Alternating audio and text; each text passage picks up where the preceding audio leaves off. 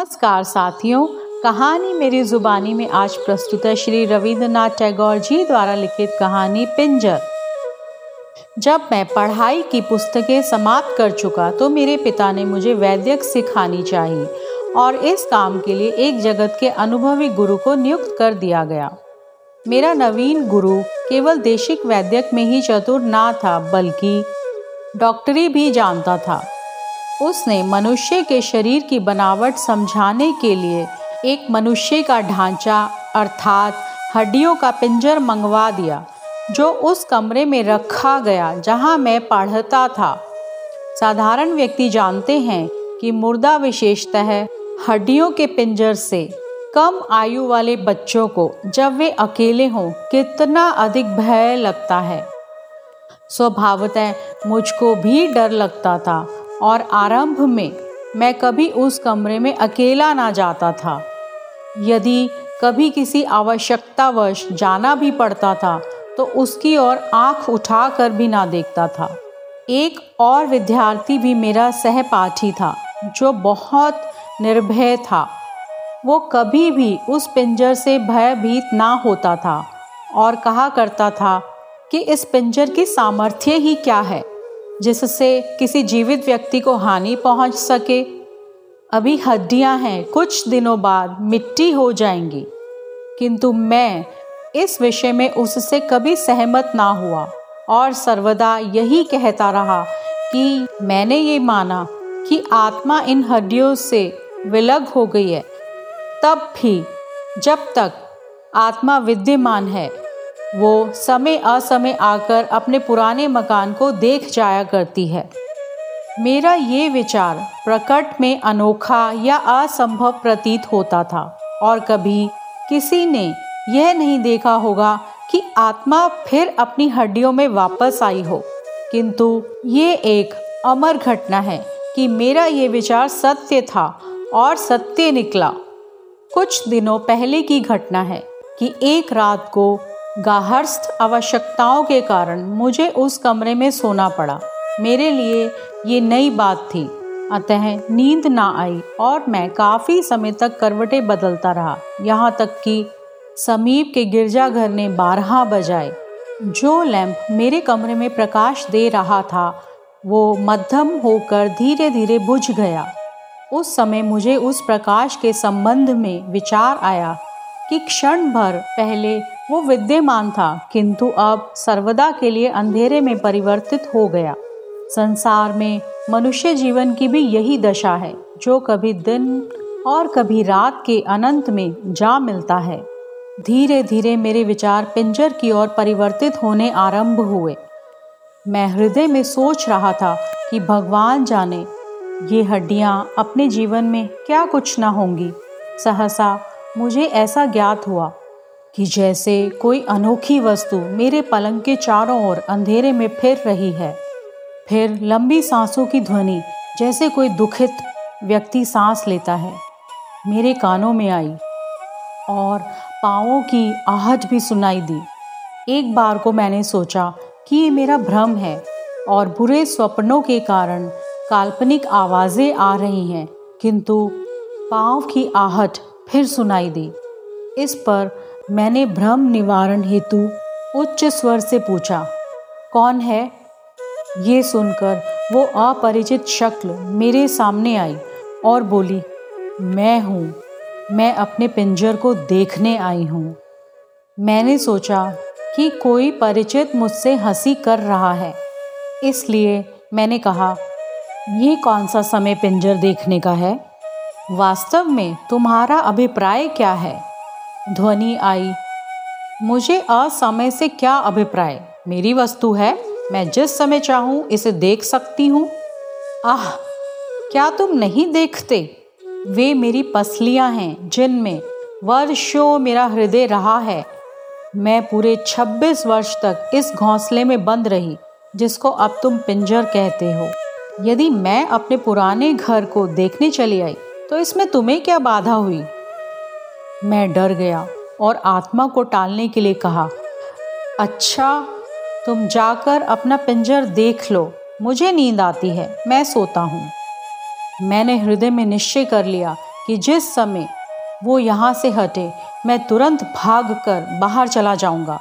किंतु वो टलने वाली आसामी ना थी, कहने लगी, क्या तुम यहाँ अकेले सोते हो? अच्छा आओ कुछ बातें करें। उसका आग्रह मेरे लिए व्यर्थ की विपत्ति से कम ना था। मृत्यु की रूपरेखा मेरे आँखों के सामने फिरने लगी, किंतु विवशता से उत्तर दिया अच्छा तो बैठ जाओ और कोई मनोरंजक बात सुनाओ। आवाज़ आई, लो सुनो। पच्चीस वर्ष बीते, मैं भी तुम्हारी तरह मनुष्य थी और मनुष्यों में बैठकर बातचीत किया करती थी, किंतु अब शमशान के शून्य स्थान में फिरती रहती हूँ। आज मेरी इच्छा है कि मैं फिर एक लंबे समय के पश्चात मनुष्यों से बात करूँ। मैं प्रसन्न हूँ कि तुमने मेरी बातें सुनने पर सहमति प्रकट की है। क्यों? तुम बातें सुनना चाहते हो या नहीं? ये कहकर वो आगे की ओर आई और मुझे मालूम हुआ कि कोई व्यक्ति मेरे पायंती पर बैठ गया है। फिर इससे पूर्व कि मैं कोई शब्द मुख से निकालूं, उसने अपनी कथा सुनानी आरंभ कर दी। वो बोली, महाशय, जब मैं मनुष्य के रूप में थी तो केवल एक व्यक्ति से डरती थी, और वो व्यक्ति मेरे लिए मानो मृत्यु का देवता था। वो था मेरा पति। जिस प्रकार कोई व्यक्ति मछली को कांटा लगाकर पानी से बाहर ले आया हो, वो व्यक्ति मुझको मेरे माता पिता के घर से बाहर ले आया था और मुझको वहाँ जाने ना देता था। अच्छा था, उसका काम जल्दी ही समाप्त हो गया। अर्थात शादी के दूसरे महीने ही वो संसार से चल बसा। मैंने लोगों की देखा देखी वैष्णव रीति से क्रिया कर्म किया, किंतु हृदय में बहुत प्रसन्न थी कि कांटा निकल गया। अब मुझको अपने माता पिता से मिलने की आज्ञा मिल जाएगी और मैं अपनी पुरानी सहेलियों, जिनके साथ खेला करती थी, मिलूँगी। किंतु अभी मुझको मैके जाने की आज्ञा ना मिली थी। और मेरा मुख ध्यान से देखकर अपने आप कहने लगा, मुझको इसके हाथ और पाँव के चिन्ह देखने से मालूम होता है कि ये लड़की डायन है। अपने ससुर के वे शब्द मुझको अब तक याद हैं। वो अब तक मेरे कानों में गूंज रहे हैं। उसके कुछ दिनों के पश्चात मुझे अपने पिता के यहाँ जाने की आज्ञा मिल ही गई। पिता के घर जाने पर मुझे जो खुशी प्राप्त हुई, वह वर्णन नहीं की जा सकती। मैं वहाँ प्रसन्नता से अपने यौवन के दिन व्यतीत करने लगी। मैंने उन दिनों अनेकों बार अपने विषय में ये कहते सुना कि मैं सुंदर युवती हूँ। परंतु तुम कहो, तुम्हारी क्या सम्मति है? मैंने उत्तर दिया, मैंने तुम्हें जीवित देखा नहीं। मैं कैसे सम्मति दे सकता हूँ? जो कुछ तुमने कहा ठीक ही होगा। वो बोली, मैं कैसे विश्वास दिलाऊं कि इन दो गणों में लज्जाशील दो नेत्र देखने वालों पर बिजलियाँ गिराते थे? खेद है कि तुम मेरी वास्तविक मुस्कान का अनुमान इन हड्डियों के खुले मुखड़े से नहीं लगा सकते। इन हड्डियों के चहु और जो सौंदर्य था, अब उसका नाम तक बाकी नहीं है। मेरे जीवन के क्षणों में कोई योग्य से योग्य डॉक्टर भी कल्पना ना कर सकता था कि मेरी हड्डियाँ मानव शरीर की रूपरेखा के वर्णन के काम आएँगी। मुझे वो दिन याद है, जब मैं चला करती थी तो प्रकाश की किरणें मेरे एक एक बाल से निकलकर प्रत्येक दिशा को प्रकाशित करती थी। मैं अपनी बाहों को घंटों देखा करती थी। आह, मेरी ये बाहें थी, जिसको मैंने दिखाई, अपनी ओर आकर्षित किया। संभवतः सुभद्रा को भी ऐसी बाहें नसीब ना हुई होंगी। मेरी कोमल और पतली उंगलियाँ मृणाल को भी लज जाती थी। खेद है कि मेरे इस नग्न ढांचे ने तुम्हें मेरे सौंदर्य के विषय में सर्वथा झूठी सम्मति निर्धारित करने का अवसर दिया। यदि तुम मुझे यौवन के क्षणों में देखते तो आँखों से नींद उड़ जाती और वैद्य ज्ञान का सौदा मस्तिष्क से अशुद्ध शब्द की भांति समाप्त हो जाता। कहानी का तारत में प्रवाहित रख कर कहा, मेरे भाई ने निश्चय कर लिया था कि वो विवाह ना करेगा। और घर में मैं ही अकेली स्त्री थी। मैं संध्या समय अपने बाग में छाया वाले वृक्षों के नीचे बैठती। तो सितारे मुझे घूरा करते और शीतल वायु जब मेरे समीप से गुजरती तो मेरे साथ अटखेलियाँ करती। मैं अपने सौंदर्य पर घमंड करती थी और अनेकों बार सोचा करती कि जिस धरती पर मेरा पाँव पड़ता है, यदि उसमें अनुभव करने की शक्ति होती तो प्रसन्नता से फूली ना समाती। कभी कहती, संसार के संपूर्ण प्रेमी युवक घास के रूप में मेरे पैरों पर पड़े हैं। अब ये संपूर्ण विचार मुझको अनेक बार विफल करते हैं कि आह, क्या था और क्या हो गया? मेरे भाई का एक मित्र था, सतीश कुमार, जिसने मेडिकल कॉलेज में डॉक्टरी का प्रमाण पत्र प्राप्त किया था। वो हमारा भी घरेलू डॉक्टर था। वैसे, उसने मुझको कभी नहीं देखा था, परंतु मैंने उसको एक दिन देख ही लिया। और मुझे ये कहने में संकोच नहीं कि उसकी सुंदरता ने मुझ पर विशेष प्रभाव डाला। मेरा भाई भी अजीब ढंग का व्यक्ति था। संसार के शीत ग्रीष्म से हमेशा अपरिचित वो कभी भी ग्रस्त के कामों में हस्तक्षेप ना करता था। वो मौन प्रिय और एकांत में रहा करता था, जिसका परिणाम ये हुआ कि संसार से अलग होकर एकांत प्रिय बन गया और साधु महात्माओं का सा जीवन बिताने लगा। हाँ तो वो नवयुवक सतीश कुमार हमारे यहाँ प्राय आता और यही एक नवयुवक था जिसको अपने घर के पुरुषों के अतिरिक्त मुझे देखने का संयोग प्राप्त हुआ था।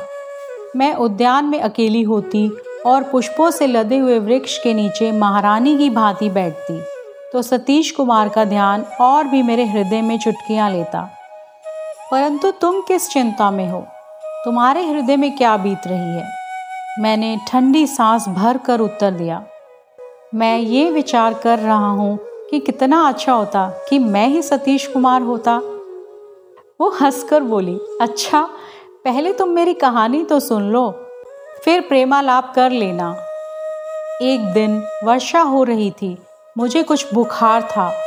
उस समय डॉक्टर अर्थात मेरा प्रिय सतीश मुझे देखने के लिए आया।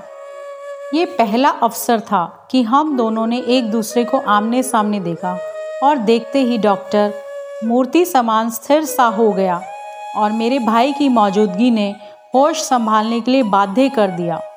वो मेरी ओर संकेत करके बोला, मैं इनकी नब्ज देखना चाहता हूँ। मैंने धीरे से अपना हाथ दुशाले से निकाला। डॉक्टर ने मेरी नब्ज पर हाथ रखा। मैंने कभी ना देखा कि डॉक्टर ने साधारण ज्वर के निरीक्षण में इतना विचार किया हो। उसके हाथ की उंगलियाँ काँप रही थी। कठिन परिश्रम के पश्चात उसने मेरे ज्वर का अनुभव किया। किंतु मेरा ज्वर देखते देखते वे स्वयं ही बीमार हो गए। क्यों? तुम इस बात को मानते हो या नहीं? मैंने डरते डरते कहा हाँ बिल्कुल मानता हूँ। मनुष्य की अवस्था में परिवर्तन उत्पन्न होना कठिन नहीं है। वो बोली, कुछ दिनों परीक्षण करने से ज्ञात हुआ कि मेरे हृदय में डॉक्टर के अतिरिक्त और किसी नवयुवक का विचार तक नहीं। मेरा कार्यक्रम था कि संध्या समय बसंती रंग की साड़ी पहनकर बालों में कंघी, फूलों का हार गले में डालकर, दर्पण हाथ में लिए, बाग में चले जाना और पहरों देखा करना। क्यों? क्या दर्पण देखना बुरा है? मैंने घबरा कर उत्तर दिया, नहीं तो। उसने कहानी का सिलसिला स्थापित करते हुए कहा, दर्पण देखकर मैं ऐसा अनुभव करती कि जैसे मेरे दो रूप हो गए हैं। अर्थात, मैं स्वयं ही सतीश कुमार बन जाती और स्वयं ही अपने प्रतिबिंब को प्रेमिका समझकर उस पर तन, मन न्योछावर करती। ये मेरा बहुत ही प्रिय मनोरंजन था और मैं घंटों व्यतीत कर देती। अनेकों बार ऐसा हुआ कि मध्याम को पलंग पर बिस्तर बिछाकर लेटी और एक हाथ को बिस्तर पर उपेक्षा से फेंक दिया। जरा आँख झपकी तो सपने में देखा कि सतीश कुमार आया और मेरे हाथ को चूम कर चला गया। बस अब मैं अपनी कहानी समाप्त करती हूँ। तुम्हें तो नींद आ रही है। मेरी उत्सुकता बहुत बढ़ चुकी थी। अतः मैंने नम्रता भरे स्वर में कहा, नहीं, तुम कहे जाओ, मेरी जिज्ञासा बढ़ती जा रही है। वो कहने लगी अच्छा सुनो, थोड़े ही दिनों में सतीश कुमार का कारोबार बहुत बढ़ गया। उसने हमारे मकान के नीचे के भाग में अपनी डिस्पेंसरी खोल दी।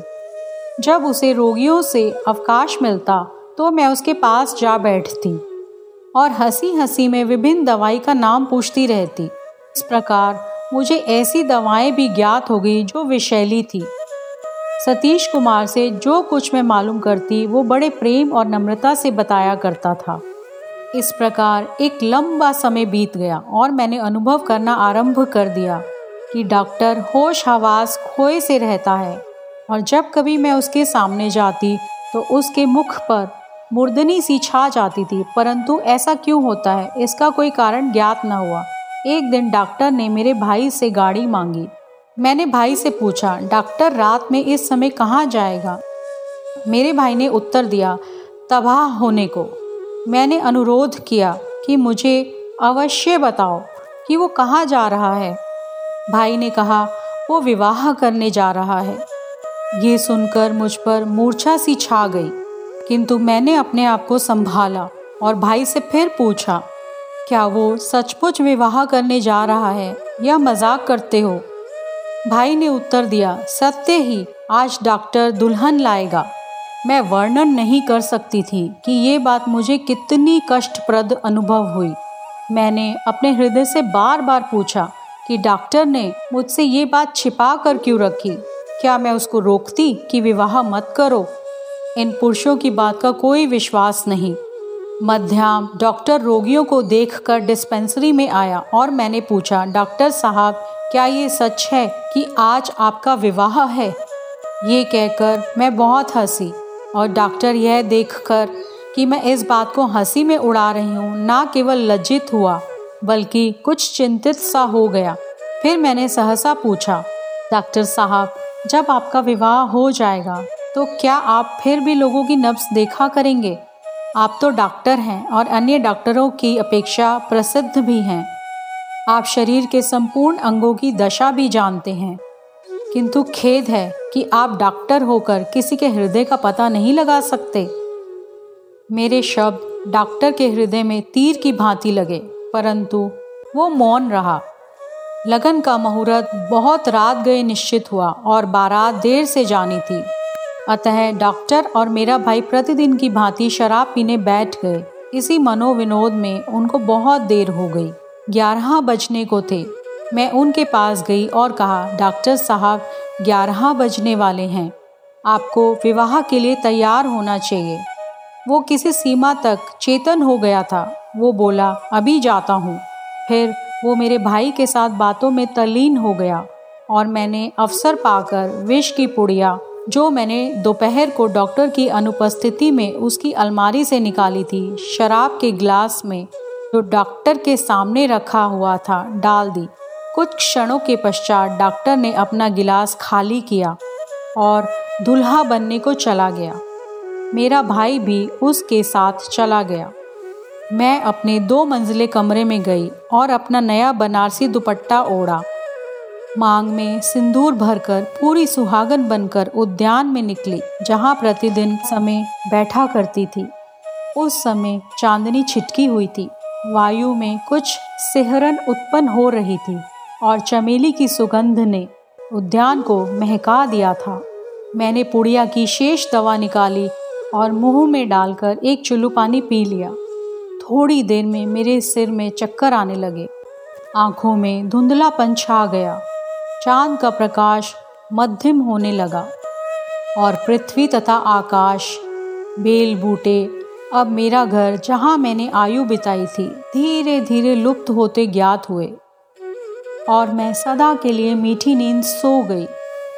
डेढ़ साल के पश्चात, सुख स्वप्न से चौंकी तो मैंने देखा कि तीन विद्यार्थी मेरी हड्डियों से डॉक्टरी शिक्षा प्राप्त कर रहे हैं। और एक अध्यापक मेरी छाती की ओर बेंत से संकेत करके लड़कों को विभिन्न हड्डियों के नाम बता रहा है और कहता है, यहाँ हृदय रहता है, जो विवाह और दुख के समय धड़का करता है। और ये वो स्थान है जहाँ उठती जवानी के समय फूल निकलते हैं। अच्छा अब मेरी कहानी समाप्त होती है। मैं विदा होती हूँ। तुम सो जाओ। कहानी सुनने के लिए आपका धन्यवाद। आपका दिन शुभ हो।